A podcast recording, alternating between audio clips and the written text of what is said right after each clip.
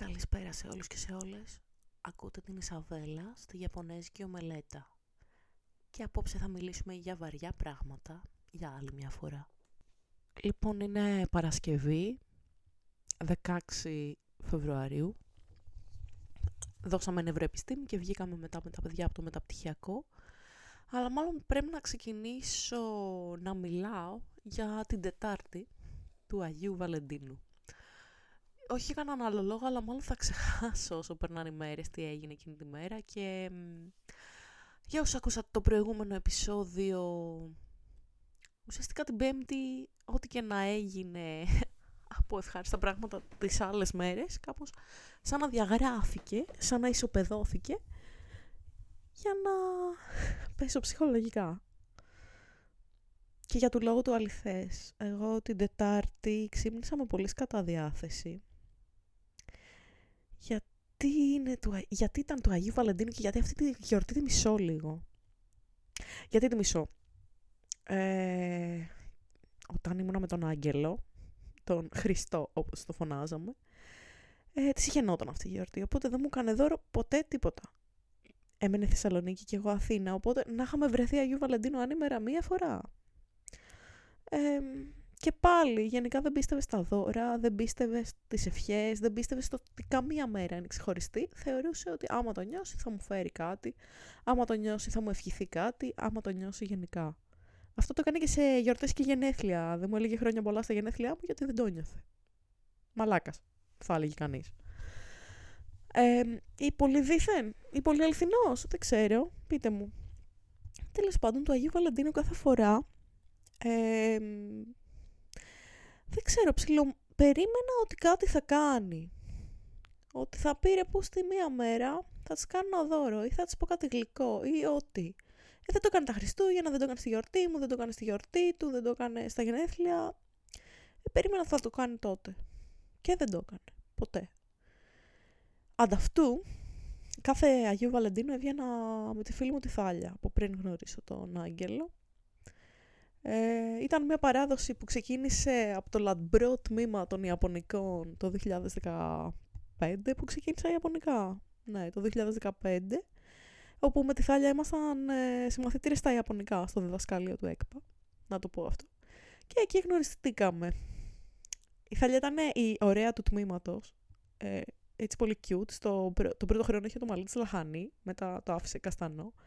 Λεπτοκαμωμένη κοπελίτσα, πολύ cute σε όλα, πάντα φορούσε έτσι ρουχαλάκια, πολύ ε, λίγο school girl κάπως. Σπούδαζε ψηφιακά συστήματα στο παπί η Θάλια και ήταν λίγο από αυτές τις κοπέλες που είναι έτσι χαριτωμένες και cute.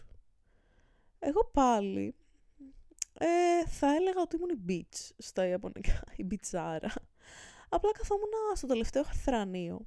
Δεν πολύ μιλούσα γιατί δεν μου άρεσε να τραβάω και ιδιαίτερα την προσοχή πάνω μου. Ήμασταν και 15 άτομα στο πρώτο έτος Ιαπωνικών. Ε, οπότε απλά παρατηρούσα και προσπαθούσα να κατανοήσω αυτά που μαθαίναμε. Με δυσκόλευαν πάρα πολύ να το πω αυτό, γιατί δεν έχω ιδιαίτερη έφεση στις ξένες γλώσσες. Δηλαδή και στο proficiency η μάνα μου με έβαζε να το δίνω από την τρίτη γυμνασίου θα μου πεις πρώτη ηλικία το πήρες. Ναι, αλλά την τρίτη γυμνασία το έδωσα και ξέρω εγώ, δύο φορές ακόμα. Άρα με την τρίτη, ας πούμε, στην πρώτη ηλικίου. Είναι μια αποτυχία, το λες.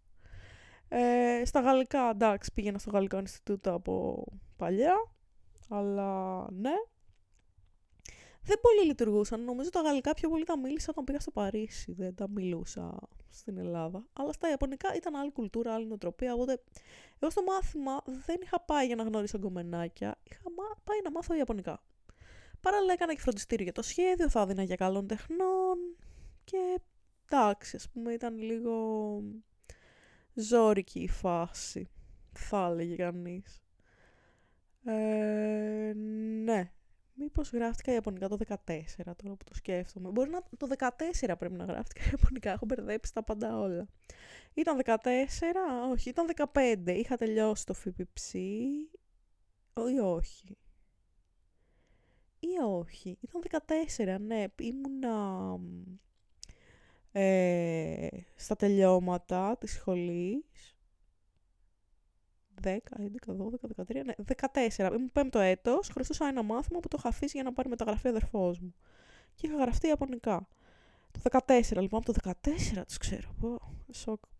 Και γνώρισα τη Θάλια το 14, αλλά αρχίσαμε να κάνουμε παρέα από το 15 και μετά. Και από το 15 και μετά είχαμε μία παράδοση που κάθε μέρα του Αγίου Βαλεντίνου βγαίνανε όλοι μαζί από το τμήμα των Ιαπωνικών και εγώ μαζί, που δεν, ε, δεν πολύ συμπαθούσε κόσμος. Εγώ έκανα παρέα με την Κατερίνα τότε, μία κοπέλα από εκεί, από τα Ιαπωνικά, που ήταν η γερμανική φιλολογία και με τον Φίλιππο που ήταν ε, θεατρολογία. Με τον Φίλιππο κάθε Τετάρτη, ας πούμε, πηγαίναμε θέατρο, γιατί είχε και την ατέλεια αυτό ο θέατρολόγος και βλέπουμε παραστάσεις. Με την Κατερίνα πιο πολύ μιλούσαμε για βιβλία Terry Pratchett, για λογοτεχνία, για το ότι θεωρούσε ότι έχω πάρα πολύ ραδιοφωνική φωνή και έκανα αφηγήσεις από παραμυθάκια, ξέρω εγώ. Και μιλούσαμε με τις ώρες τότε. Και τότε πες να μου άρεσε ο Κωστάκης ακόμα. Όχι, ήμουνα στο... τον είχα ξεπεράσει τον Κωστάκη. Μου άρεσε ένα παιδί από τα Ιαπωνικά, ο Δημήτρης πούμε. Ήταν και έμπνευση για χαρακτήρα μου στο πρώτο μου βιβλίο, αλλά χωρίς να το ξέρει. Εντάξει, τέλος πάντων. Ε, με το Δημήτρη δεν έγινε ποτέ τίποτα, έτσι να το πούμε αυτό. Ήταν ε, πιανίστας, είχε τελειώσει μουσικολογία, τελείωνε το... έκανε μεταπτυχιακό στη μουσικολογία και θα ήθελε να πάει για διδακτορικό, να γίνει έτσι ε, ακαδημαϊκός και με αυτόν άρχισα να κάνω παρέα από το 16, τρίτο έτος Ιαπωνικών, αφού είχα περάσει Θεσσαλονίκη καλών τεχνών.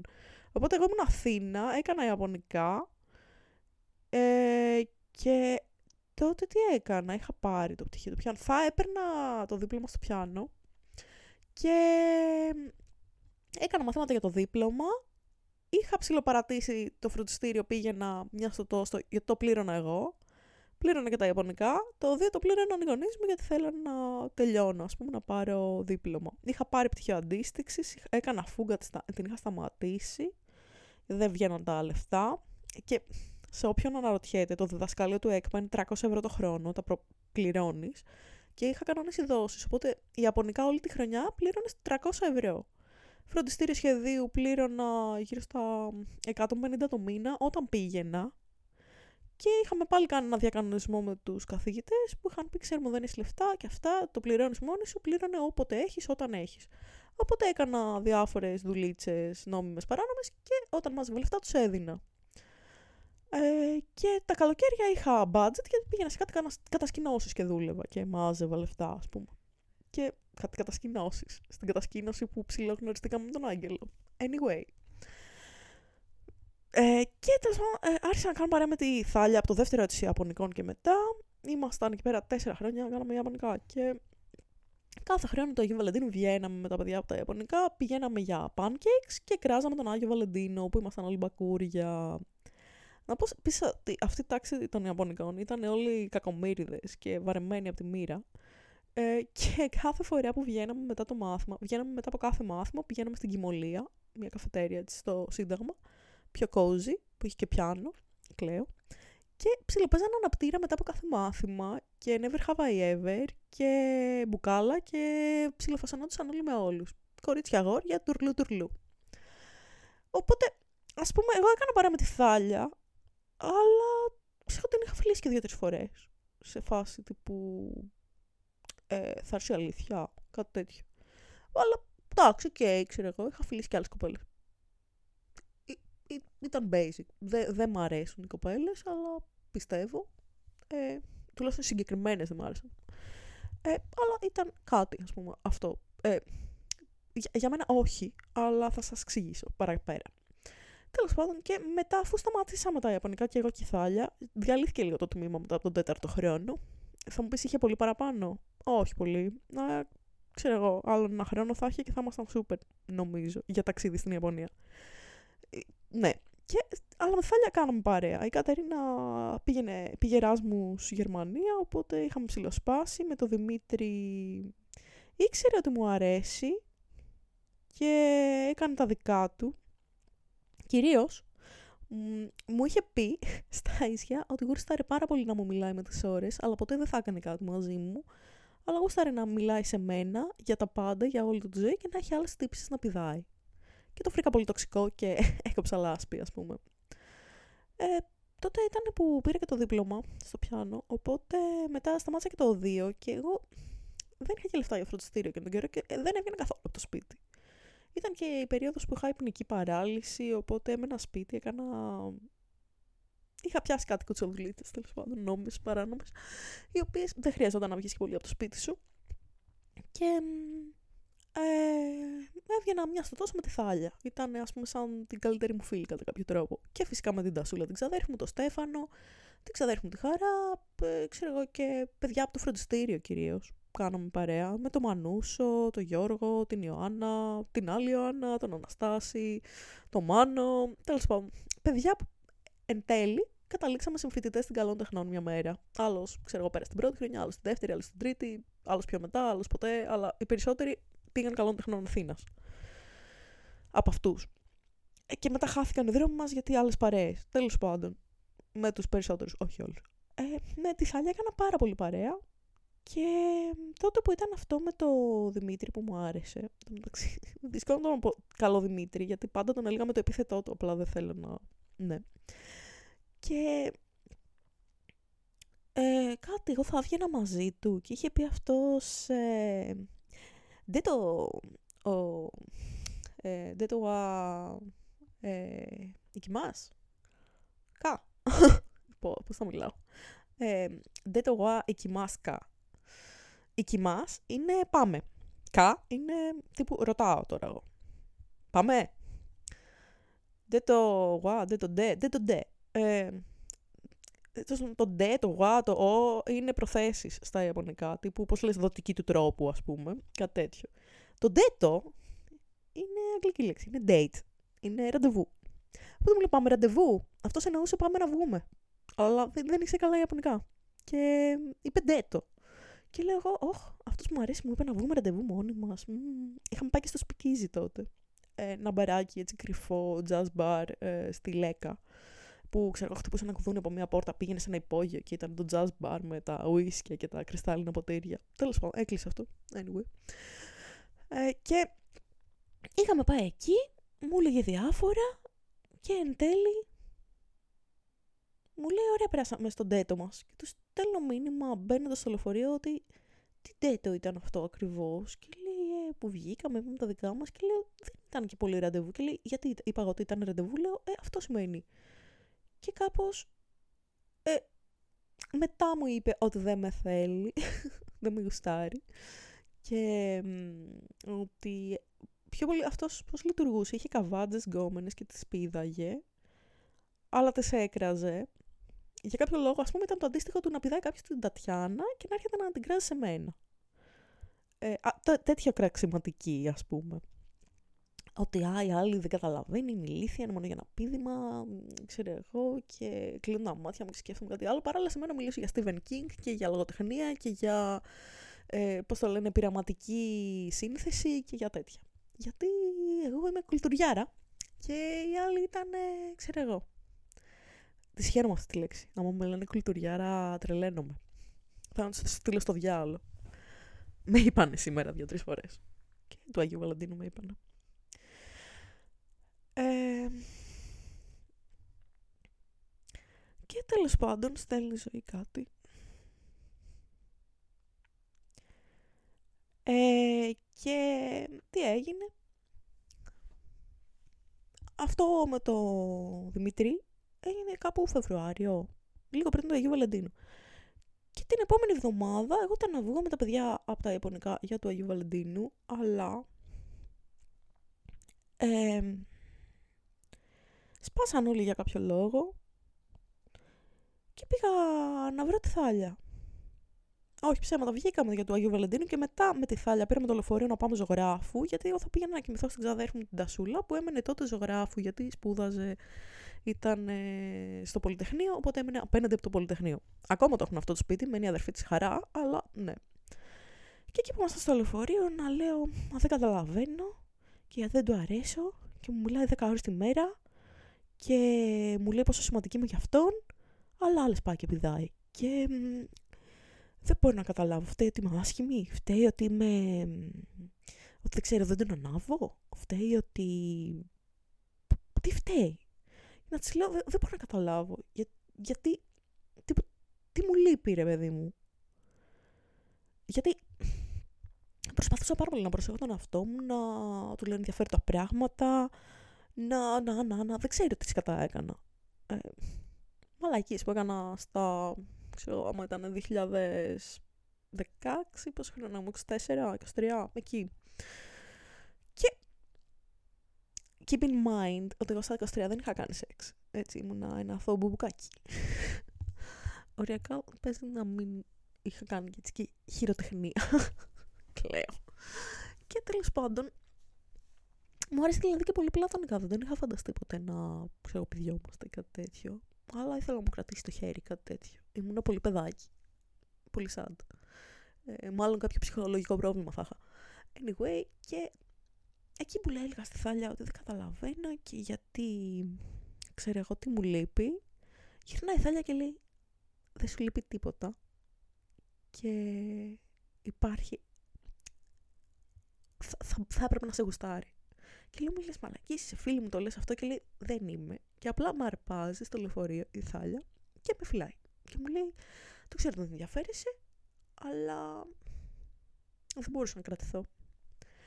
Και της λέω τέλος πάντων ότι νομίζω ότι δεν, δεν μου αρέσεις, έτσι.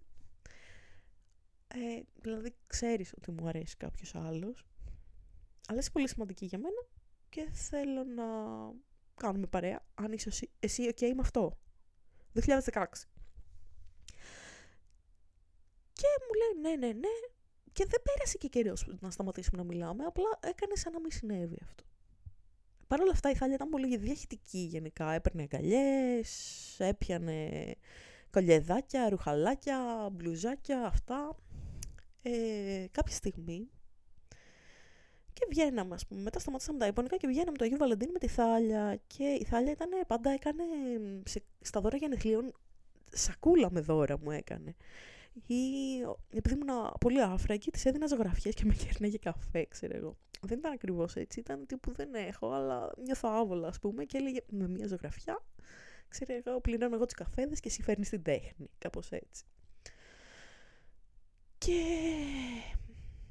Α πούμε η Θάλια ήταν όταν έδινα δίπλωμα πιάνου εκεί πέρα που είχα πάθει κρίση πανικού και με είχε πάρει αγκαλιά να ρεμίσω και αυτά και ήταν ας πούμε τύπου η κολλητή μου για μένα.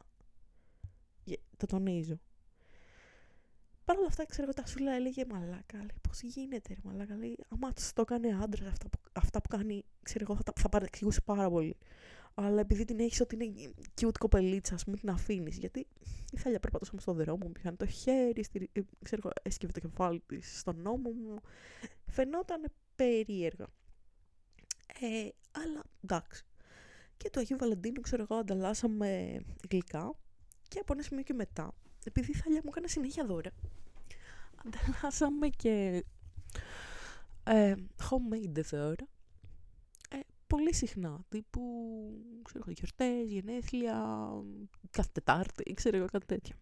Και θυμάμαι ότι πηγαίναμε σινεμά και βλέπαμε φρικτά θρίλερ, τύπου εσχρά B-movies που δεν τα βλέπει κανείς. Και ανταλλάσσαμε γλυκά που είχαμε φτιάξει η μία στην άλλη. Καλά, εγώ είμαι άθλια ζαχαροπλάστη και μαγείρισα. Ε, κάτι μπισκότα σοκολάτα τη έφερνα που έφτιαχνα ή κάτι μπισκότα που έκανα που είχαν σμάρτι μέσα τύπου M&M's είχαν και ήταν έτσι χρωματιστά. Και τι άλλο της είχα πάει, ξέρω εγώ, κάτι τρουφίτσες, κάτι τέτοιο. Αυτή μου φέρνε cupcakes, ε, αυτά, το ένα το άλλο. Τα, τα ήταν πολύ deluxe, τα φτιάχνε πολύ έτσι προσεγμένα. Και τι έγινε με τη Θάλια, συνεχίσαμε να μιλάμε. Ε, κάποια στιγμή είχαμε πάει ταξίδι Πολωνία, εγώ η Θάλια, ο Στέφανος και τα Σούλα, αλλά εγώ ήδη τότε μιλούσα με τον Άγγελο και στέλναμε συνέχεια μηνυματάκια και αυτά. Δηλαδή, ο Άγγελος είχε κάνει messenger για μένα και ήμουν σε φάση, α, έκανε facebook για μένα και είχε δανειστεί το κινητό της μάνας του, γιατί αυτός ήταν τέρμο φασαίος και είχε κινητό με κουμπάκια, αλλά είχε πάρει το κινητό της μάνας του για να μου στέλνει και νιώθα so precious. Τέλος πάντων, την επόμενη φορά που το ξανά έκανε αυτό ήταν για την Μπέννη. Anyway, και, και στην Πολωνία ήταν πολύ διαχειτική και αυτά, όπως πάντα. Απλά κάπως το είχα κάνει normal στο μυαλό μου, ότι ήταν της αγκαλιάς, ήταν του... Ότι εντάξει ρε παιδί μου και... ξέρω εγώ, έτσι είναι. Και είχαν περάσει και πολλά χρόνια, δηλαδή είχε πάει 18. Και τύπου μου είχε κάνει ερωτική εξομολόγηση, τέλος με φίλησε, στο το 16. Είχαν περάσει δύο χρόνια. Και τέλος πάντων, ε, κάναμε παρέα και μέσα στην καραντίνα, όχι ακριβώς, στην πρώτη καραντίνα μιλούσαμε μέχρι το, το 20. Ε, έζησε όλο το σκηνικό του, πώς τα έφτιαξε με τον Άγγελο, πώς ήταν η πρώτη μου φορά, πώς ήταν η καλών τεχνών Αθήνας αυτή, τη, αυτή τη φορά, που δεν πήγαινα πούμε, Θεσσαλονίκη για μια εξεταστική και να γυρνούσα και να κλαίω τη μοίρα μου που δεν έχω λεφτά. Και το όλο vibe, τύπου πηγαίναμε σε πάρτι στην καλών τεχνών και ερχόταν στο εργαστήριο και ζωγράφιζε και ερχόταν τα Σάββατα που παίρναμε το κλειδί από το εργαστήριο και πηγαίναμε να ζωγραφίσουμε και έβλεπα τους φίλους μου από τη σχολή και πολύ ωραία πράγματα γενικότερα. Και τι ήταν, ήμουνα σε φάση πολύ εσχρή με τον Άγγελο. Παίζει να ήταν... Ε... Ήμασταν σε εσχρές φάσεις από πολύ νωρίς αλλά κάπου το 20 ήταν με είχε χωρίσει και τα είχαμε ξαναβρει μετά από κάνα μήνα, δύο. Ε, με είχε χωρίσει πριν την καραντίνα και τα βρήκαμε μέσα στην καραντίνα. Σε άλλες πόλεις, καραντίνα. Και τέλος πάντων εκεί η Θάλια, ε, ας πούμε που είχαμε περάσει ένα, ένα Άγιο Βαλεντίνο που είχαμε ανταλλάξει πάλι κλασικά δώρα, εγώ χωρισμένη από Άγγελο φυσικά, να είμαι κομμάτια στα πατώματα και αυτή μου λέει ότι όλα θα πάνε καλά κλπ μετά από λίγους μήνες κάτι έγινε, ήταν, είχε έρθει στο Βόλο, αλλά ε, πήγαν όλα λάθος εκεί πέρα, σε αυτό το happening. Ήταν να έρθει Θάλια να τη φιλοξενήσει στα Σούλα, αλλά το βράδυ πριν έρθει, μάλλον η μαμά της Τασούλας δεν την άφησε να έρθει Θάλια και της το είπε Τασούλα, αλλά εγώ παρεξηγήθηκα πάρα πολύ γιατί δεν λες σε κάποιον δύο η ώρα το βράδυ μην έρθεις αύριο στις 8 το πρωί ή κλείσει ξενοδοχείο. Τύπου που έχει αγορασμένο τα ειστήρια του κτέλ και ένιωσε πολύ άσχημα. Και ο πατέρας μου ένιωσε. Μετά της είπε: Πάρε τα ειστήρια και έλα, ξέρω μου είναι σε εμάς, στη γιαγιά μου, ας πούμε και σε μένα. Εν τέλει αυτό έγινε. Αλλά τέλος πάντων ήταν κάτι πολύ βαρύ. Το, το βίωσα. Παρ' όλα αυτά και στην εκδρομή στην Πολωνία δεν λειτουργήσε πολύ το team τα Σούλα Στέφανος Θάλια, γιατί η Θάλια ήταν πολύ με τους χρόνους της, οπότε υπήρχαν τριβές, ήταν από τις εκδρομές που γίνεται χαμούλης μετά και ο κόσμος δεν μιλάει, αλλά εντάξει. Ε, και πέρασε εκείνο το καλοκαίρι και μετά από κάνα δύο μήνες, εγώ τα είχα πάλι με τον Άγγελο, πάλι όλα καταπήγαιναν, γιατί όσο δεν τα είχαμε και είχαμε αρχίσει πάλι να μιλάμε και ήταν η καραντίνα και απλά μιλούσαμε, ήμασταν κομπλέ. Δεν μαλώναμε. Όταν βρεθήκαμε ήμασταν πολύ κομπλέ. Ε, θα βγαίνει και το πρώτο μου βιβλίο, ήταν... ήμουν χαρούμενη. Αλλά φυσικά με το που άνοιξε και άρχισε να μην πηγαίνει στο πανεπιστήμιο και να μην τρώει και να μην κάνει μπάνιο γιατί δεν τον πρόσεχαν οι γονείς του να κάνει μπάνιο και να τρώει και έπρεπε εγώ να είμαι μάνα του και να του λέω φάει και τι θα γίνει με τη σχολή και λένε θα κάνουν διαγραφές τώρα και εργάμω το αφού είσαι τόσο έξυπνος και να μαζεύω τα κουτιά από τις πίτσες που ήταν πράσινα από τη μούχλα και όλο το vibe αστεγίλας που είχε βγάλει ο Άγγελος και παράλληλα να τρέχω, να τρέχω, να τρέχω και να... Είχα χάσει πάρα πολύ βάρος τότε. Από όσο είμαι τώρα ήμουν 30 κιλά κάτω. Αλλά τέλος πάντων. Ε, μετά, εντάξει, το 30 κιλά κάτω από ό,τι είμαι τώρα είναι too much. Μετά είχα πάρει κανένα 10 κιλό, αλλά μετά εντάξει, πήγα στο αμύντεο και πήρα πολύ βάρος.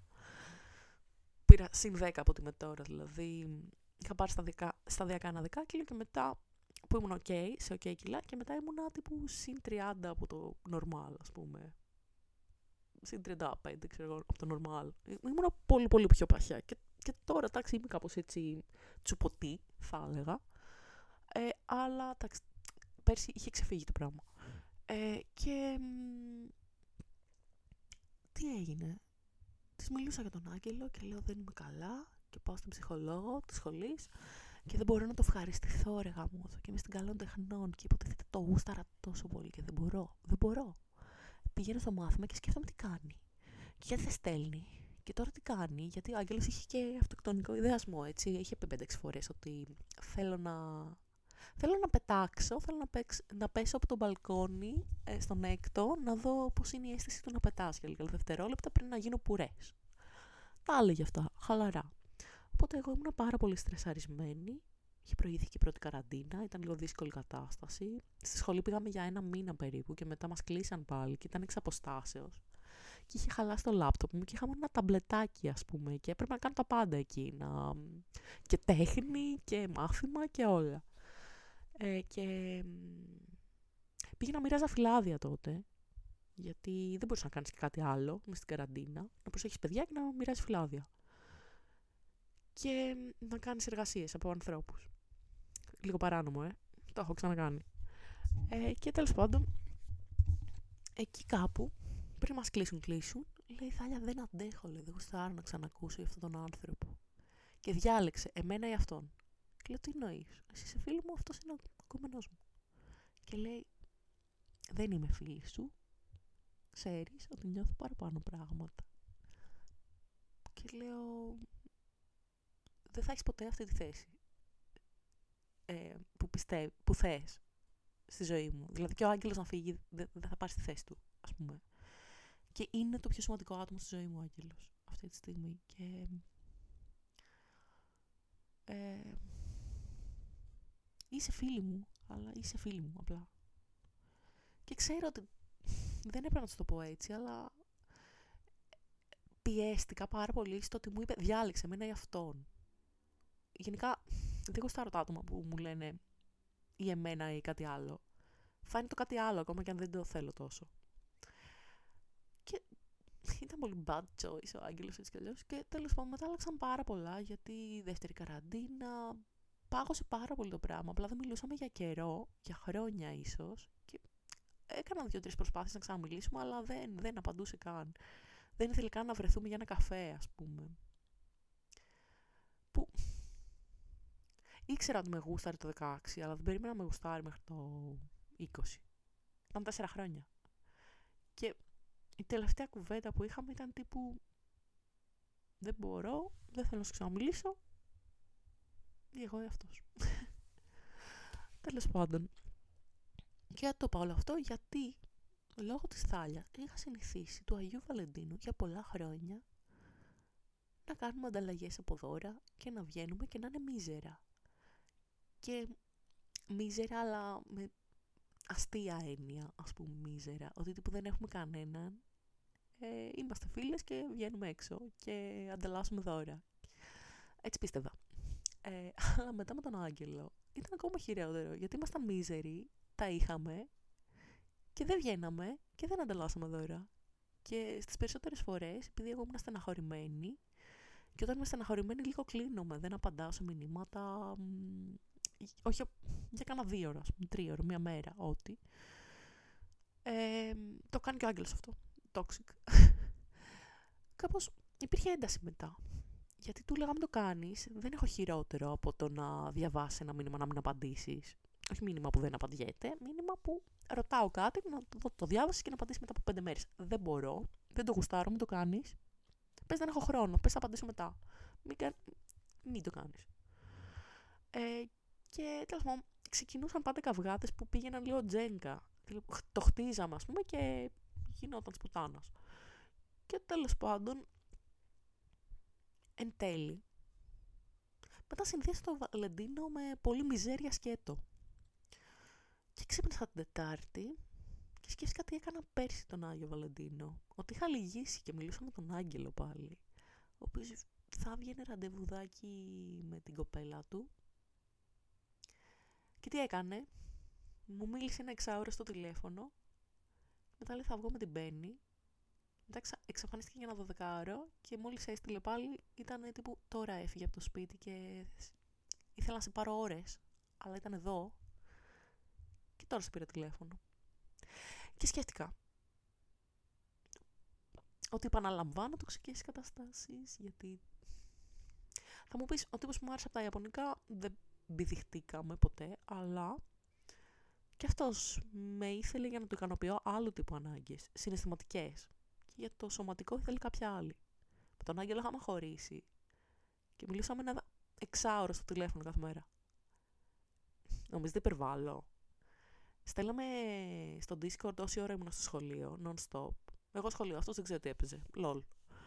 Ε, και μετά το απόγευμα δεν έβλεπα σειρές, δεν έβλεπα τίποτα. Δηλαδή, έβλεπα μέχρι τις 5. Υπολόγιζα ότι κάπου 2 με 5, ξέρω έτρωγε, ήταν η μάνα του εκεί πάντα. Και μετά έπαιρνε 5, 5 ώρα, έκανε, κάναμε κλίση στο Discord και έκλεινα αυτή η κλίση 10 το βράδυ, 11, 12. Μπορεί να βλέπαμε και άλλα πράγματα ταυτόχρονα και να μιλούσαμε, ας πούμε.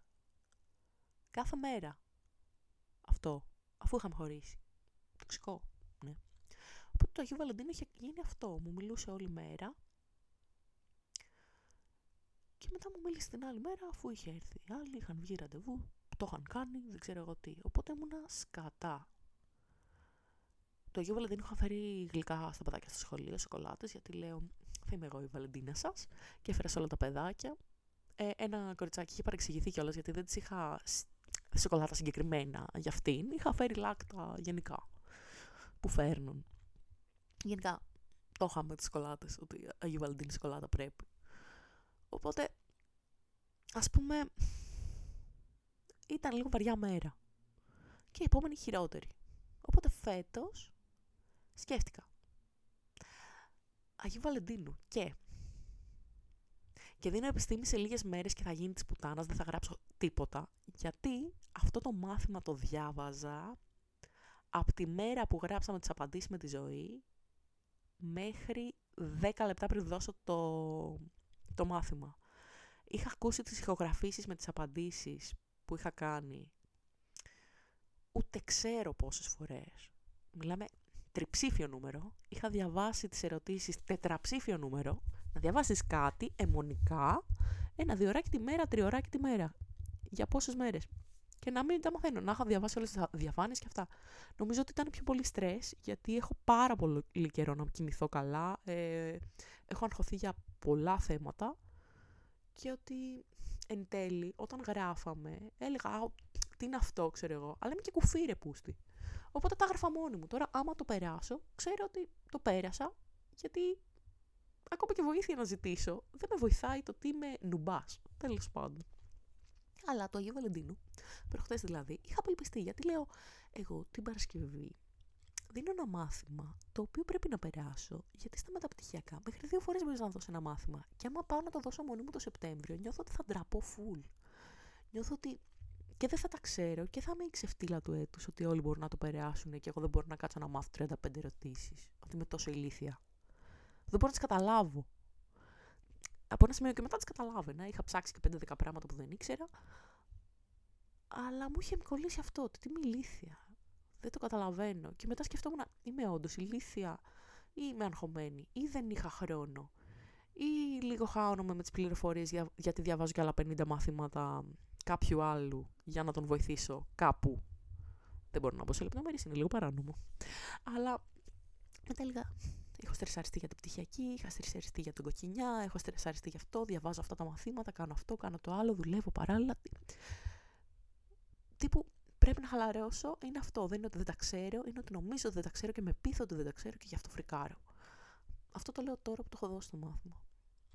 Προχτές ήμουν τρελαμένη. Και τι έγινε προχτές; Ξυπνά το πρωί. Στέλνα στο Σάβα. Μου στείλε ο Σάβας. Τέλος πάντων, με το Σάβα λέμε καλημέρα το πρωί. Λέμε μια καλημέρα. Του Θεού είναι. Και κάτι του λέω ότι ότι το νιώθω μίζερο ρε το ότι πόσο ωραία είναι να έχεις κάποιον να σε πάρει από το χέρι να πάτε σινεμά. Να σε δώσει ένα γλυκό, μια σοκολάτα, κάτι. Και ότι δεν μπορώ. Νιώθω ότι ότι ούτε αυτό δεν έχω ρε γαμώτο. Ότι δεν ξέρω αν φταίει το ότι πήρα πολύ βάρος. Και δεν με νιώθω και πάρα πολύ σεξουαλική, ας πούμε, με τόσο έξτρα βάρος. Η ζωή λέει ότι είμαι OK, okay, είμαι μια νορμάλ κοπέλα, ας πούμε. Κοπέλα, τέλος πάντων. Αλλά είναι πώς έχεις τον, τον εαυτό σου στο μυαλό σου. Ε, θα μου πεις και 30 κιλά κάτω θα με είχα σαν γκομενάρα. Όχι. Είχα, ήμουν πάντα άβολη με το σώμα μου, ήμουν πάντα άβολη γενικά. το άβολο με χαρακτηρίζει. Αλλά τώρα κάπως νιώθω ότι είναι το πρώτο που προσέχουν. Δεν ξέρω, ίσως είναι, είναι κάτι που θα πρέπει να το δουλέψω περισσότερο την αυτοεικόνα. Ότι, ότι εντάξει δεν κοιτάνε ρε παιδί μου την κυταρίτιδά σου συνέχεια. Δεν κοιτάνε αυτό. το ένα το άλλο. Κοιτάνε εσένα. Και είναι τραγικό γιατί εγώ δεν κοιτάω στους άλλους τόσο την εμφάνιση. Δεν είμαι παρατηρητική. Είμαι ζωγράφος και δεν είμαι παρατηρητική. Γελάω. Κοιτάω το vibe που μου βγάζουν. Α πούμε, η Ευαγγελία από το μεταπτυχιακό είναι πάρα πολύ όμορφη εξωτερικά. Αλλά δεν το πρόσεξα. Ε, μέχρι να περάσει καιρός, εγώ σκεφτόμουν ότι είναι η αστεία, ότι έχει το φρατζολάκι, ότι ζωγραφίζει, ότι είναι εφηπιψιώτησα αλλά έχει πλάκα, ότι ξέρω εγώ βαϊμπάρει εκεί πέρα με, τα... με τους νεανίες, ότι έχει πλάκα. Και μετά είδα, α, έχει πάρα πολύ ωραίο πρόσωπο. Τίποτε την είχα φωτογραφίσει ήδη και δεν το είχα παρατηρήσει. Αλλά, εντάξει. Ε, και τέλος πάντων, εκεί που μιλούσαμε με τον Σάβα, του λέω. Τέλος πάντων, αυτό για το σινεμά. Και του λέω, θες να πάμε, μήπως. Ε, γιατί, τι λέγαμε, ότι τύπου είναι μίζερη μέρα γαμώτο. Και μετά μου λέει, μίλησα με την κολλητή μου, ε, γιατί σκεφτόμουν αυτό που έστειλες, ότι δεν έχουμε ούτε κάποιον να μας κρατήσει το χέρι, κάτι τέτοιο. Πάμε να βγούμε όλοι μαζί το βράδυ, παιδί μου. Λέω, OK. Okay. Πού, πώς, πότε, έρχομαι. Ε, και τι έκανα την Τετάρτη. Διάβαζα, διάβαζα, διάβαζα. Έδινα, έδινα, έδινα. Γιατί, ναι, τέλος πάντων. Και μετά είχα και ένα μάθημα, ένα ιδιαίτερο που έχω, με κάτι παιδάκια. Πήγα στο ιδιαίτερο και μετά γύρισα, ας πούμε, τύπου απέναντι από το ιδιαίτερο είχε ένα delicatessen και πήγα και πήρα σοκολάτες. Γιατί λέω στο Σάββατο θα φέρω σοκολάτες σε σένα και στην κολλητή σου οπωσδήποτε. Πήγα πήρα κάτι lind γεμιστές με. Σου πω, είναι κάτι κόκκινες lind που είναι σοκολάτα γάλακτος και έχει. Σαν, σαν κρεμούλα έχει μέσα. Δεν, δεν μπορώ να το προσδιορίσω. Γενικά οι lind σοκολάτε μου αρέσουν πάρα πολύ. Έπαιρνα από τότε που είχα πάει Φλωρεντία με το σχολείο, τις είχα ανακαλύψει και τις έτρωγα. Ε, είχα φέρει και από το αεροδρόμιο από το Παρίσι, στο Χάρι. Τέλος πάντων. Και τι έγινε εκεί. Πήρα τις κολατίτσε. Πήρα τρεις. Πήρα και μία για τη μαμά μου. Και πήγα να βρω τη μάνα μου γιατί είχα ξεχάσει τα κλειδιά. Να μου δώσει τα κλειδιά του σπιτιού. Να βάλω καλσόν γιατί δεν φορούσα. Για να μην πεθάνω από το κρύο. Και να πάω, ας πούμε, να βρω το Σάβα και την κολλητή του στο Περιστέρι. Στην Ανθούπολη. Ε, οπότε, ντύνομαι λίγο πιο βαριά. Α, ε, είχα πάει και κάτι άλλο στο Σάββα. Ε, ένιωθα λίγο ότι το χρωστούσα γιατί ήρθε για το podcast. Γενικά είμαι τέτοιο άτομο, τόσο ενοχική. Κάθε φορά που κάποιος κάνει κάτι καλό, του δίνω ένα δώρο. Τέλος πάντων. Ε, και πάω και πέρα Ανθούπολη. Συμβολικό, σημαδιακό, δεν ξέρω. Ε, ήταν στην Arts να βρεθούμε την πυραρία. Που ήταν η πυραρία που λέγαμε με τα παιδιά από τα Ιαπωνικά πάντα ότι θα πάμε και δεν είχαμε πάει ποτέ γιατί είχε γίνει ένας μήλος. Γιατί πέρα από τη θάλια που ήταν, ας πούμε, ήμουν το lesbian crush της, όλοι σφάχτηκαν με όλους, σταματήσαν τα Ιαπωνικά γιατί ε, ένα παιδί τα είχε με, μία, με, τη Μαριά, με τη Μαριάννα, τα είχε ο, ο άλλος Δημήτρης και η Μαριάννα πήγε με τον κολλητό του, τον ε, Σπύρο θέλω να πω, δεν θυμάμαι σίγουρα, και έγιναν χάλια. Και σταμάτησαν να έρχονται και τρεις. Και ο κολλητός της Μαριάννας, ο Ιορδάνης, πήγε με τον Αναστάση, αλλά δεν του άρεσε ο Αναστάσης. Και μετά πήγε, φάσωσε το, το Γιώργο. Το θυμάμαι. Τέλος πάντων. Κάτι, ε, κάτι έπεφταν φασώματα μεταξύ τους, φασωματικέ. Και οπότε σταμάτησαν να έρχονται. Και μετά ήταν ένας άλλος που γούσταρε τη θάλια, αλλά αυτή του είχε ρίξει πακέτα, αλλά αυτός ήταν και λίγο μπίχτης και της την έπεφτε με πολύ ησυχαμένο τρόπο. Οπότε σταμάτησε να έρχεται. Και μετά μετά ψηλοδιαλύθηκε το τμήμα. με το βίο και πολιτεία των Ιαπωνικών, τέλος πάντων. Εγώ δηλαδή από αυτούς μιλούσα με τον Γιώργο, αλλά πολύ αραιά. Έχουμε να μιλήσει με μήνες τώρα. Και μιλούσα με τη Θάλια και με την Κατερίνα. Που η Κατερίνα σταμάτησε να μου μιλάει, αυτή που είχε πάει Εράσμου Γερμανία που κάναμε κολλητή παρέα, γιατί της είπα ρε, μου έκανε ερωτική εξομολόγηση Θάλια ρε. Και δεν ξέρω τι να κάνω, πώ να, να το διαχειριστώ. Δεν μου έχουν ξανακάνει για να πώς θα της μιλάω από εδώ και μπρος.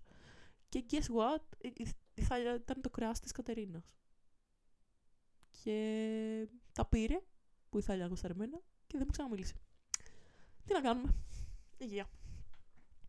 Βίος και πολιτεία των Ιαπωνικών. Εν τω μεταξύ, έχω να τα σκεφτώ τόσα χρόνια που απλά θυμάμαι τις φάτσες και ξεχνάω τα ονοματεπώνυμα. Σαν. Ε, δηλαδή είμαι 100% σίγουρη ότι αυτός που πήδαγε η Μαριάννα δεν το λέγανε Σπύρο, αλλά δεν θυμάμαι πώς το λέγανε. Και τέλος όλοι αυτοί ψηλωμέναν περιστέρι, μεριά και μπουρνάζει. Οπότε λέγαμε θα πάμε στην Άρτς, είναι μια πυραρία, θυμίζει χομπιτόσπιτο, κάτι τέτοια λέγανε και το είχα πιστέψει. Και ο Άγγελος ήθελε να πάμε εκεί, την ήξερε από τη Θεσσαλονίκη, αλλά δεν είχε τύχει.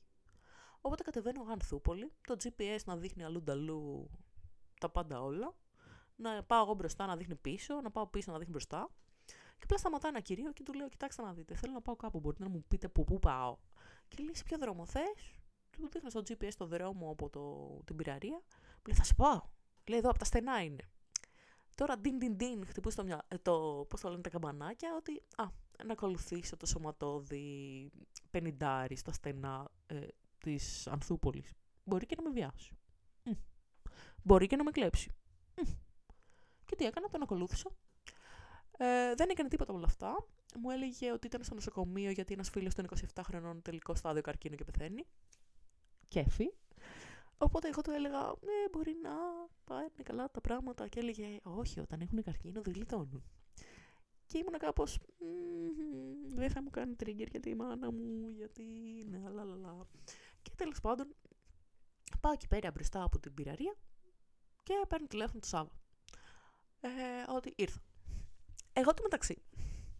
Ε, όταν ήρθε ο Σάβα, περίμενα ότι η κολλητή του θα ήταν full plastic για κάποιο λόγο. Περίμενα, δεν ξέρω, ότι θα έρθει η Regina George. Ε, γιατί είμαι βλαμμένη και έχω πολλά στερεότυπα. Τέλος πάντων. Και έρχεται ο Σάβα εκεί πέρα.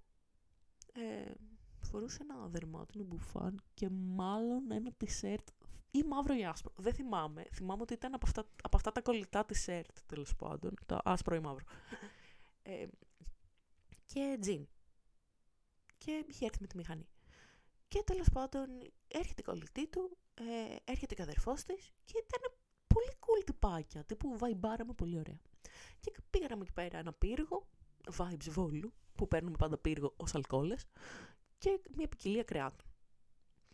Και μιλούσαμε εκεί πέρα, λέγαμε για ένα φίλο του Σάβα που έχει πηδήξει όλο τον πλανήτη, ένα λευτέρι εκεί πέρα. Λέγαμε για κατακτήσεις του Σάβα σε πάρτι. Αλλά βασικά ήταν από τις φορές που απλά βγαίνεις, πας για μπύρες με φίλους σου και περνάς καλά και λες μαλακίες και γελάς και είναι ωραία. Και σκέφτηκα, εδώ περνάω ωραία. Με κάποιον που ξέρω τρεις μήνες. Και γιατί με όλους αυτούς που τους ξέρω δέκα χρόνια δεν περνάω καλά; Ή δεν βγαίνουμε έτσι; Γιατί δεν βγαίνω, αφού το... πόσα λεφτά ξόδεψα πολλά. Αλλά τέλος πάντων. γιατί, γιατί δεν το κάνω αυτό; Όχι το Αγίου Βαλεντίνου, γενικά. Για, γιατί δεν βγαίνω; Και σκέφτηκα ότι θέλω να γίνω πιο ανοιχτό άτομο και να βγαίνω και ότι ήταν πάρα πολύ ωραία και περάσαμε πολύ όμορφα και... Βέβαια, φεύγοντας, με πήγαινε ο Σάββα στο μετρό. Γιατί θα χανόμουν στα στένα.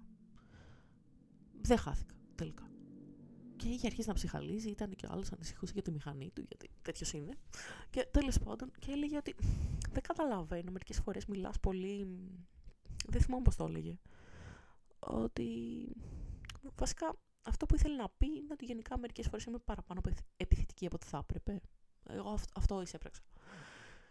Και το σκεφτόμουν και έλεγα δεν μπορώ, ας πούμε. Μάλλον ε, σκέφτηκα που είχε πει κάποτε ο Άγγελος ότι είσαι πάρα πολύ τοξική όταν είσαι ανασφαλής και τους κλείνεις όλους απ' έξω και πώς το, το κάνεις αυτό; Με το να είσαι τύπου δίθεν τάχα αστεία και να λες πράγματα που όντως θα τους πονέσουν και να το λες χιούμορ. Και μετά οι άλλοι πονάνε όντως και καταλαβαίνουν ότι δεν είσαι καλό άτομο και σε αποφεύγουν. Και μετά εσύ αναρωτιέσαι έλεγε ο Άγγελος. Ωραίο. Και σκεφτόμουν αυτό όταν το έλεγε ο Σάββας. Ότι είναι ένας άνθρωπος από το μεταπτυχιακό που θα μπορούσε να είναι οπουδήποτε αλλού εκείνη τη μέρα αλλά πήγε για μπύρες με την κολλητή του και εμένα και περάσαμε μια χαρά γαμάτα και λέγαμε τις μαλακίες μας και γελούσαμε. Και εγώ αυτόν τον άνθρωπο τον έχω προσβάλει, μάλλον. Και πρέπει να το κόψω αυτό, γιατί δεν θα κάθεται να τον προσβάλλω κάθε μέρα. Μία μέρα θα πει. Εντάξει, υπάρχουν και άλλοι άνθρωποι σε αυτόν τον πλανήτη να κάνω παρέα. Δεν χρειάζεται να είμαι με την Ισαβέλα, ας πούμε, που είναι τόσο Μίζερη. Αυτό σκέφτηκα και σκέφτηκα μετά ότι δεν μπορώ να τον τρολάρω, ας πούμε. Γιατί δεν το παίρνω στα σοβαρά. Του έχω πει εκατό φορές ότι νιώθω ότι είναι πάρα πολύ καλό παιδί. Και, και δεν το λέω με την έννοια τύπου «Α, είσαι γλυκούλης», που λέγαμε ότι συχαίνεται. ότι νιώθω ότι στην κοινωνία μας που υπάρχουν ίσκατα άνθρωποι ότι έχει καλά στοιχεία αρκετά και ότι άσχετο που λέει, πήδηξε αυτή, έκανα την άλλη, έκανα την ε, παράλληλη, ότι δεν ξέρω αν υπάρχουν και πολλοί εκεί έξω που ηθικά είναι OK. Okay. Αυτός είναι. Και ότι επειδή ζούμε σε έναν ατελείωτο βούρκο που όλοι κοιτάνε τον κώλο τους και σε πληγώνουν με το χειρότερο δυνατό τρόπο και σε προσβάλλουν και είναι μίζεροι και χέστηκαν αν θα τους μιλήσει την επόμενη μέρα είτε είσαι φίλη, είτε είσαι γκόμενα, είτε είσαι αδερφή, είτε εργοδότης και που στη φέρνουν πισόπλατα. Εγώ ας πούμε νιώθω με τη ζωή και το Σάβα ότι μπορώ να τους εμπιστευτώ. Ότι δεν θα κάναν κάτι που να, που να με σκοτώσει, που να με πληγώσει, δεν θα με σπρώχναν από τον κρεμό. Και το να λέω εγώ, που είμαι από τα πιο καχύποπτα άτομα, ότι να, ας πούμε όταν βγαίνω μαζί του, ξέρω ότι... Ότι δεν θα έλεγε κάτι που θα με πόναγε, δεν θα μου συμπεριφερόταν με άσχημο τρόπο, δεν θα με εκμεταλλευόταν, δεν θα. Και αυτό δεν μπορώ να το πω για πολλούς ανθρώπους. Γιατί ακόμα και η Θάλια που νόμιζα ότι ήταν κολλητή μου, περίμενε πότε θα χωρίσω. Μου έδινε και ψηλός κατά συμβουλέ για να χωρίσω μια ώρα αρχίτερα. Μπας και. Είχε ένα hidden agenda, ας πούμε. Όλοι κάτι θέλουν. Αλλά. Κάπως η βαθιά ανηθικότητα έχει γίνει πλέον η νόρμα. Και όταν συναντάς ανθρώπους οι οποίοι βλέπεις ότι έχουν μια ποιότητα χαρακτήρα, κάπως θες να τους κρατήσεις στη ζωή σου και μετά όταν αυτά τα άτομα τα οποία λες αυτό, με αυτό το άτομο θέλω να μιλάμε σε 10 χρόνια. Θέλω να μιλάμε όπως μιλάμε τώρα και καλύτερα. Όταν σου λέει είσαι πολύ επιθετική σκέφτεσαι ότι εγώ δεν θα το άφηνα να φύγει αυτό το άτομο, αλλά μήπως το αφήνω με τον τρόπο που μιλάω. Οπότε λέω, Τετάρτη γύρισα. Εντάξει, μετά Τετάρτη ήρθε να με πάρει ο Χάρης τύπου. Ε, δεν ξέρω τι είχε στρίψει, ας πούμε, πριν με πάρει με το αμάξι, με το φίλο του το μάμαλι. Και εγώ πιήκε πόση μπύρα και με γυρνούσαν γύρω-γύρω στη γειτονιά, ας πούμε, και έκανε zigzag το αμάξι, ο Χάρης έβρεχε κιόλας. Και μετά τίποτα, με το Σάββα μιλούσαμε και πιο μετά το βράδυ. Ε, άκουγε τα podcast μου και εγώ ήμουν σε φάση trigger. Ποιος ξέρει τι ακούει πάλι. και ήταν ευχάριστη βραδιά, ας πούμε. Και ξύπνησα το πρωί και λέω: Δεν θα είμαι προσβλητικό άτομο, θα γίνω ένας καλύτερος άνθρωπος, γιατί δεν είμαι αλάνθαστη. Προφανώς για να έχουν γίνει τόσα, έχω βάλει και εγώ το λιθαράκι μου σε αυτή τη ζωή. Και την Πέμπτη τι έγινε, πάω στο μάθημα κοινωνικής παιδαγωγικής, εκεί που λέω Έχω τους φίλους μου, έχω τι παρέ μου, περνάμε ωραία στο μεταπτυχιακό. Εντάξει, η νευροεπιστήμη έρχεται ο απόλυτο όλεθρος, αλλά θα τον παλέψω. Ε, όλα καλά, λα λα λα. Η ζωή ορθοποδίζει και ο ουρανός θα γίνει πιο γαλανός και δεν ξέρω εγώ τι. Εκεί που τα έλεγα όλα αυτά, λέει η κυρία Εύη για το κοριτσάκι που δεν είχε να ανάψει το καλοριφέρ και μου σκάει εμένα τότε που δεν είχαμε ρεύμα και μου σκάνε καταστάσεις που δεν είχαμε να φάμε και μου σκάνε καταστάσεις βίας και μου σκάνε πολλά έτσι. Είναι αλυσιδωτό έτσι. Είναι όλα αυτά που θάβεις και λες εντάξει OK okay. το, το ξεπέρασα είναι, είναι normal. Που δεν ήταν normal. Που ήταν τραύμα και το έζησες και δεν το αντιμετώπισες και κάποια στιγμή σκάει, σαν, σαν σπυρί με πύον, ξέρω εγώ και απλά πολύ βαρύ και πολύ βαθύ και πολύ ζώρικο. Οπότε μετά την πέμπτη γύρισα από το μάθημα και αντί να διαβάζω, ηχογράφησα τις σκέψεις μου. Γιατί λίγο αυτό το podcast είναι και λίγο ημερολόγιο, είναι και λίγο καλημέρα, είναι και λίγο καλημέρα ζωή, ανάλογα. Και σκεφτόμουν, τώρα εγώ να το δημοσιεύσω αυτό. Τώρα αυτό το ακούνε παιδιά από το μεταπτυχιακό. Και είναι αυτά τα παιδιά που θα με δουν την άλλη εβδομάδα και θα πούνε «Α, αυτή η κοπέλα δεν είχε ρεύμα πριν έξι χρόνια. Αυτή η κοπέλα έχει χρέη. Αυτή είναι γλυκούλα. Ας τη λυπηθούμε. Κάθεται και κλαίει. Της έχει φερθεί σκατά ο τύπος που τα είχε πέντε χρόνια. Της έχει συμβεί αυτό. Έγινε το άλλο. Και δεν το δημοσίευσα γιατί σκεφτόμουν θα με λυπούνται. Και δεν γουστάρω να με λυπούνται καθόλου. Προτιμώ να με συχαίνονται όλοι και να με μισούνε παρά να έρθει μία και να μου πει κλικούλα μαλακία ε ή καλό μου κοριτσάκι έγινε και αυτό και λέω δεν θα το ποστάρω. Απλά θα κάνω σαν να μην έγινε. Τι μπορεί να συμβεί και ξέρω εγώ, κάτι μου έστελνε ο χτες, αλλά εγώ δεν είχα κάνει το κινητό μου δίπλα, δεν είχα κάνει όρεξη, δεν ξέρω, να μιλήσω, δεν ξέρω. Ε, ηχογραφούσα το podcast και έκλαιγα γιατί τα θυμόμουν και σκεφτόμουν ότι δεν ήταν πολύ κομπλέ αυτά που έζησα εν τέλει σε αυτή τη ζωή. Ότι ίσως να είμαι καχύποπτη και για άλλους λόγους και ίσως να φοβάμαι τους ανθρώπους και για άλλους λόγους. Όχι μόνο για τον άγγελο, αλλά και για άλλους πόσους. Και... Τι έγινε. Απλά ξύπνησα σήμερα και ήμουν εγώ, όπως είμαι πάντα. Έκανα τις δουλειές που ήταν να κάνω, νόμιμες ή παράνομες. Διάβαζα για το μάθημα που θα δώσω και σκεφτόμουν ότι δεν ξέρω τίποτα, που τελικά κάτι ήξερα. Και που ακόμα και σε αυτά που δεν ήξερα και λέω δεν τα ξέρω, ξέρω εγώ στην Ευαγγελία και στη ζωή. Νομίζω ότι βάζω, κατεβάζω ρολά εκείνη την ώρα που προσπαθούν να μου πούνε και ξαφνικά γίνομαι κουφί και ξαφνικά γίνομαι χάζι και ξαφνικά τα πάντα. Γιατί μάλλον δεν ψιλοκρίνω να αντιγράφω, αλλά παράλληλα φρικάρω κιόλας ότι δεν θα περάσω. Οπότε, ναι, εντάξει, ξέχασα δύο-τρία πράγματα για τον ύπνο, τι να κάνουμε. Ε, και τελειώνουμε το μάθημα, καλά. Ήταν sad γιατί ε, ήμουν στο λεωφορείο και καθυστερούσε πριν δώσω το μάθημα και έλεγα έχω ξεκινήσει μια μισή ώρα νωρίτερα αλλά δεν έφτανα και αργούσα και μπαίνω σε μια αίθουσα στην οποία είχα στείλει στο Σάβα ότι τα ξέρεις απ' έξω και ανακατοτά παπαγαλία. Θα κάτσουμε δίπλα-δίπλα. Του λέω. Για ασφάλεια. Όχι ότι θα σε αντιγράψω. Και όχι, του έλεγα, θα σα αντιγράψω. Αλλά για ασφάλεια ήθελα να κάθομαι δίπλα σε κάποιον που ξέρει. Πάλι το, την κατακρίνω την αντιγραφή, αλλά φοβάμαι και την αποτυχία κάπως. Και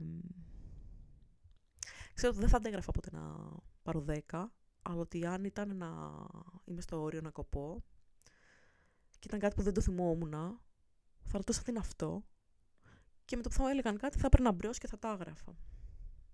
Και ήθελα κάποιον που να είναι έτσι δίπλα μου. Να πάρω μπρος σε περίπτωση που καταρρεύσει ο δυτικός πολιτισμός έτσι όπως τον ξέρουμε. Και μπαίνω μέσα στην αίθουσα. Στέλνω μηνύματα στη ζωή στο Σάββατο, δεν απαντάει κανείς. Γιατί τέτοιοι είναι.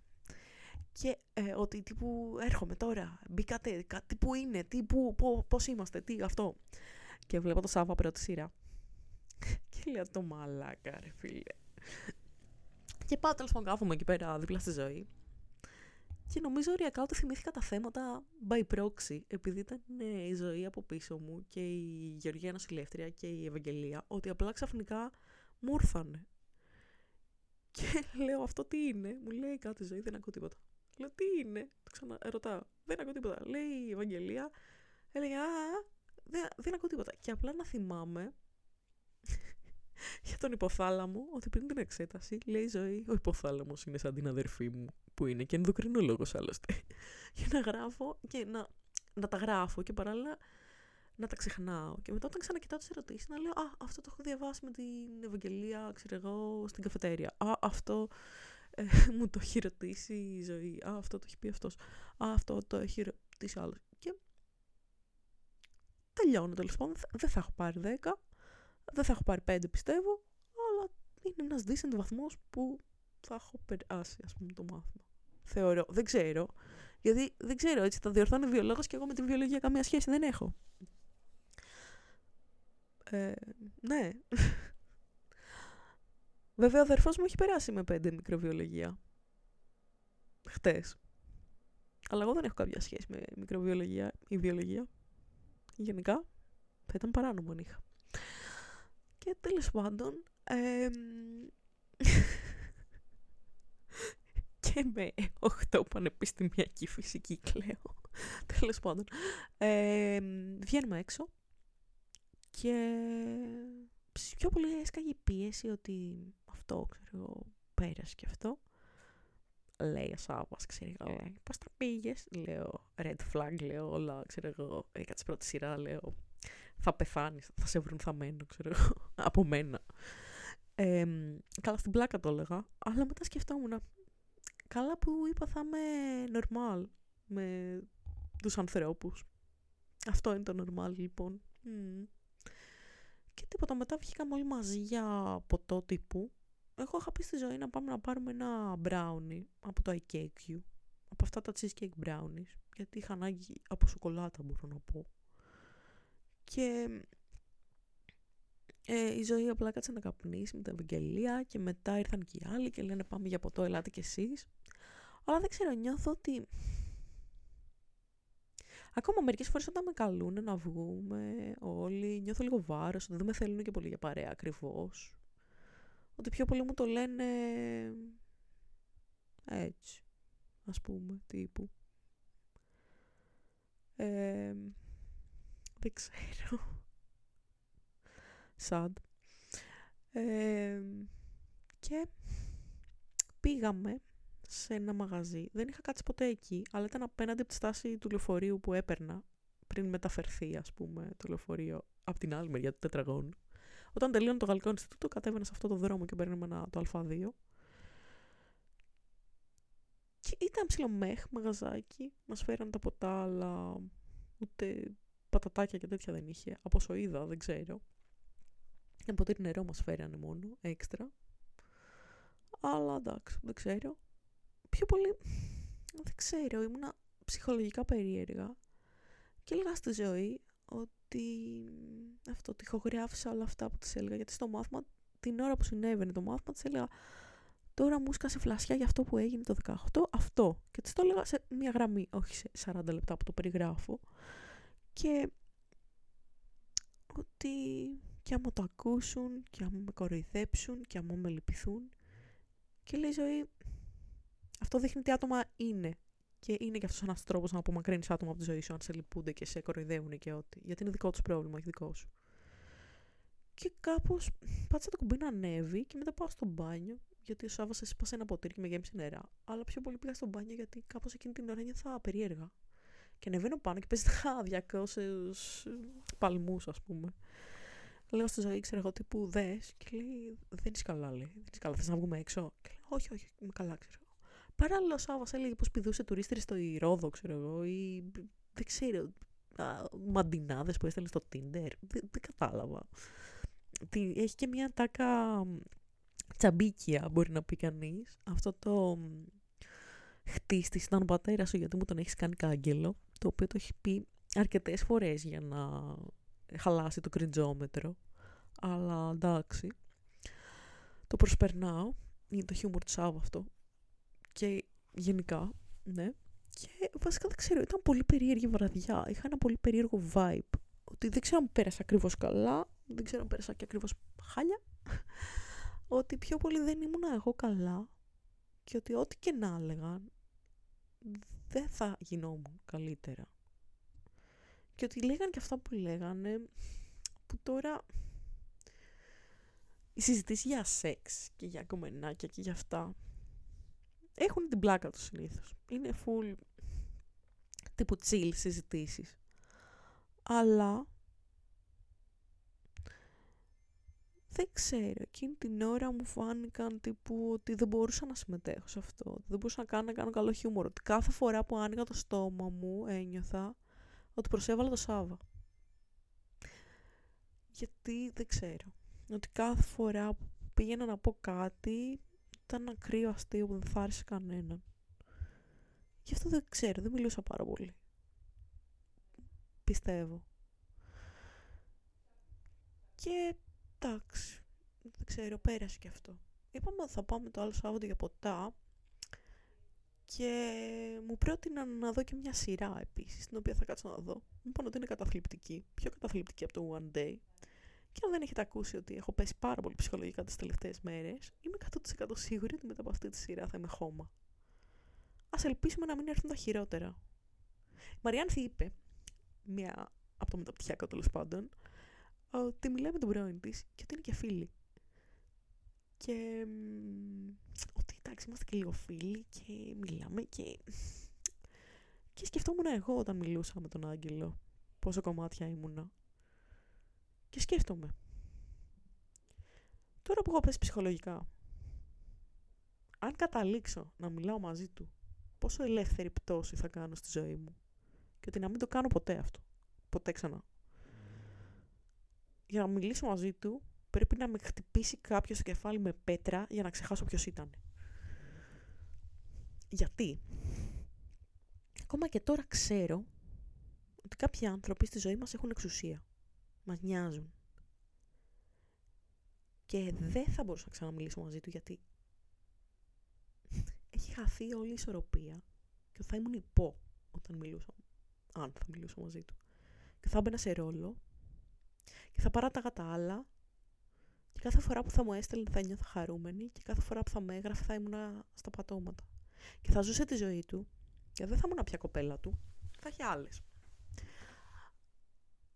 Αλλά θα του έδινα τα θετικά που του έδινα όταν ήμουν κοπέλα του τις κουβέντες φιλοσοφίας που γούσταρε και τις κουβέντες παγκόσμιας ιστορίας και τη συζήτηση για λογοτεχνικά βιβλία και τη συζήτηση για ψαχμένες ταινίες και τη συζήτηση για D&D και για λότρο και για γαμάτες μπάντες που είδαμε και για φαγητό και για, και για όλα αυτά που υποτίθεται ότι θα έλεγε με μια πιο κουλτουριάρα όσο θα πήδαγε αυτή που πραγματικά θα γούσταρε. Και γι' αυτό νομίζω ότι δεν θα μπορούσα να το ξαναμιλήσω. Ακόμα και να, ακόμα και να ήθελε να πηδάει εμένα, που λέει ο λόγος. Γιατί θα ήταν άνισο. Γιατί θα, θα ένιωθα ότι μου μιλάει και ότι μου κάνει χάρη, ας πούμε, για να μου μιλήσει. Το οποίο το ένιωθα και όταν ήμασταν μαζί. Έβαζε όρια τρελά, ότι τύπου θα στείλεις αλλά δεν θα είναι έτσι. Το μήνυμα θα είναι αλλιώς, δεν θα πάρεις τηλέφωνο, αν δεν συνεννοηθούμε αυτό και αυτό. Και με πιάνει ιδέα. Αλλά ξέρω ότι είμαι πάρα πολύ επιρρεπής στην αυτοκαταστροφή. Απλά όχι τόση. Δηλαδή έχουμε κάνει και μία πρόοδο σε σχέση με πέρσι. Σε, ε, σε αυτόν δεν θα ξανά στέλνα. Απλά μιλούσε η συγκεκριμένη κοπέλα και το σκεφτόμουν ότι εγώ πέρσι θα το έκανα αυτό. Εγώ πέρσι θα ξημέρωνε ο Άγιος Βαλεντίνος και θα του στέλνα. Και δεν θα σταματούσα να του μιλάω. Αλλά φέτος δεν το κάνω. Και φέτος το νιώθω λίγο σαν ναρκωτικό ότι έχω κόψει, είμαι καθαρή, έχω πάρει όλες τις ταμπελίτσες και τα καρτελάκια και τα μπράβο και τα εύσημα ότι τώρα ούτε ξέρω πώς είναι η γεύση από το whisky που λέει ο λόγος. Όπου whisky δεν σ' άγγελο. Αλλά αν ξανά πεινά, δεν θα μπορούσα να σταματήσω. Και ήταν αυτό το ότι μιλούσε και ήταν οι συζητήσεις μας ενδιαφέρουσες. Αλλά ένιωθα και σκατά για μένα, γιατί δεν ήμουν εγώ αρκετά ενδιαφέρουσα. Και δεν θέλω να το ξαναζήσω αυτό. Και δεν θέλω να περιμένω πάνω από το κινητό μου πότε θα στείλει. Και δεν θα το κάνω για κανέναν αυτό. Και δεν το γουστάρω καθόλου. Και το λέω απόψε. Ότι δεν θα το κάνω για κανέναν. Και ούτε θα το κάνω. Και αν το, και αν το έχω κάνει ως τώρα, υπόσχομαι να μην το ξανακάνω. γιατί η εξουσία που έχουν οι άλλοι πάνω μας είναι αυτή που μας καθορίζει σαν ανθρώπους. Το πώς η Θάλια περίμενε για χρόνια να χωρίσω με κάποιον, ενώ γνώριζε ότι δεν ενδιαφέρομαι και ήταν ευχαριστημένη με ψήγματα ε, συναισθημάτων. Με το ότι ανταλλάσσαμε δώρα του Αγίου Βαλεντίνου και γι' αυτό ήταν κάτι πολύ πιο σημαντικό από ότι για μένα. Το ότι βγαίναμε έξω και μπορούσε να μου πιάσει το χέρι. Ήταν τραγικό και ήταν τραγικό που ήμουν τόσο ηλίθια και το άφηνα να γίνεται γιατί μετά από χρόνια βλέπω ότι ήμουν και εγώ πάρα πολύ τοξική, ότι είχα ανάγκη από μία φίλη και δεν έβλεπα μπροστά μου ότι αυτό που έκανα σε αυτή την κοπέλα ήταν πολύ άσχημο. Έπρεπε να ξεκόψουμε από τη ρίζα τα, το ζήτημα, από την αρχή, αν μπορούσα να το αντιληφθώ, και να περίμενα να με ξεπεράσει και να μιλάμε. Ή αν δεν το έκανε, να μην μιλάμε. Όχι αυτό που γινόταν. Όπως και με τον Άγγελο, ήταν δικό του λάθος. Το ότι χωρίσαμε, αλλά με ήθελε στη ζωή του, με ήθελε με τους δικούς του όρους και η δική του όρη ήταν ότι κάνω σεξ με κάποια άλλη, βγαίνουμε, περνάμε τόσο γαμάτα, με κάνει ευτυχισμένο, αλλά έχω και έξι ώρες τη μέρα να πετάξω γιατί θέλω να μιλήσω με σένα. Βέβαια, στην άλλη δεν έχω πει ότι τα είχαμε πέντε χρόνια, δεν έχω πει ότι μιλάμε έξι ώρες τη μέρα, δεν έχω πει ότι έχεις έρθει τρεις φορές σπίτι μου και σε έχω φιλοξενήσει για να με βγάλεις φωτογραφίες. Δεν έχω πει ότι σου είπα να πάμε στην κεφαλονιά το καλοκαίρι και να μένουμε στο ίδιο σπίτι και ό,τι γίνει. Αυτά δεν τα λέω. Αυτά τα λέγε σε μένα. Στην άλλη λέγει ότι είχαμε χωρίσει τουλάχιστον δύο χρόνια πριν να είναι μαζί. Ότι είμαι τρελή. Ότι είμαι κολλημένη. Ότι είμαι μια σάικο που του τα πρίζει. Και θα μου πείτε υπερβολική. Το δύο χρόνια μου το είπε. Το άντε πότε θα φύγει αυτή και πόσο σου έχει γίνει βδέλα. Του το έστειλε αυτή ηχητικό την τελευταία φορά που τον είδα, που ήμουν στον καναπέ του και είχαμε περάσει ένα μισάωράκι αγκαλιά, γιατί δεν ξέρω, χωρισμένη και κερατωμένη εγώ από αυτόν, έτσι αφού τον είχα βγάλει φωτογραφίες, τις τελευταίες που τον είχα βγάλει για την πτυχιακή μου τότε, ευτυχώς δεν χρησιμοποίησαμε καμία. Γιατί μετά είπε ότι αυτές οι φωτογραφίες θα τις χρησιμοποιήσεις μόνο εκεί και αν και αυτό. Και, και του το δίνω το κόκκινιά που είπε ότι πρέπει να τους βάζει όλους να υπογράφουν υπεύθυνη δήλωση για να μην σου κάνουν τέτοια. Και τότε ήταν που έφυγα και μετά συνεχίσαμε να μιλάμε για μήνες.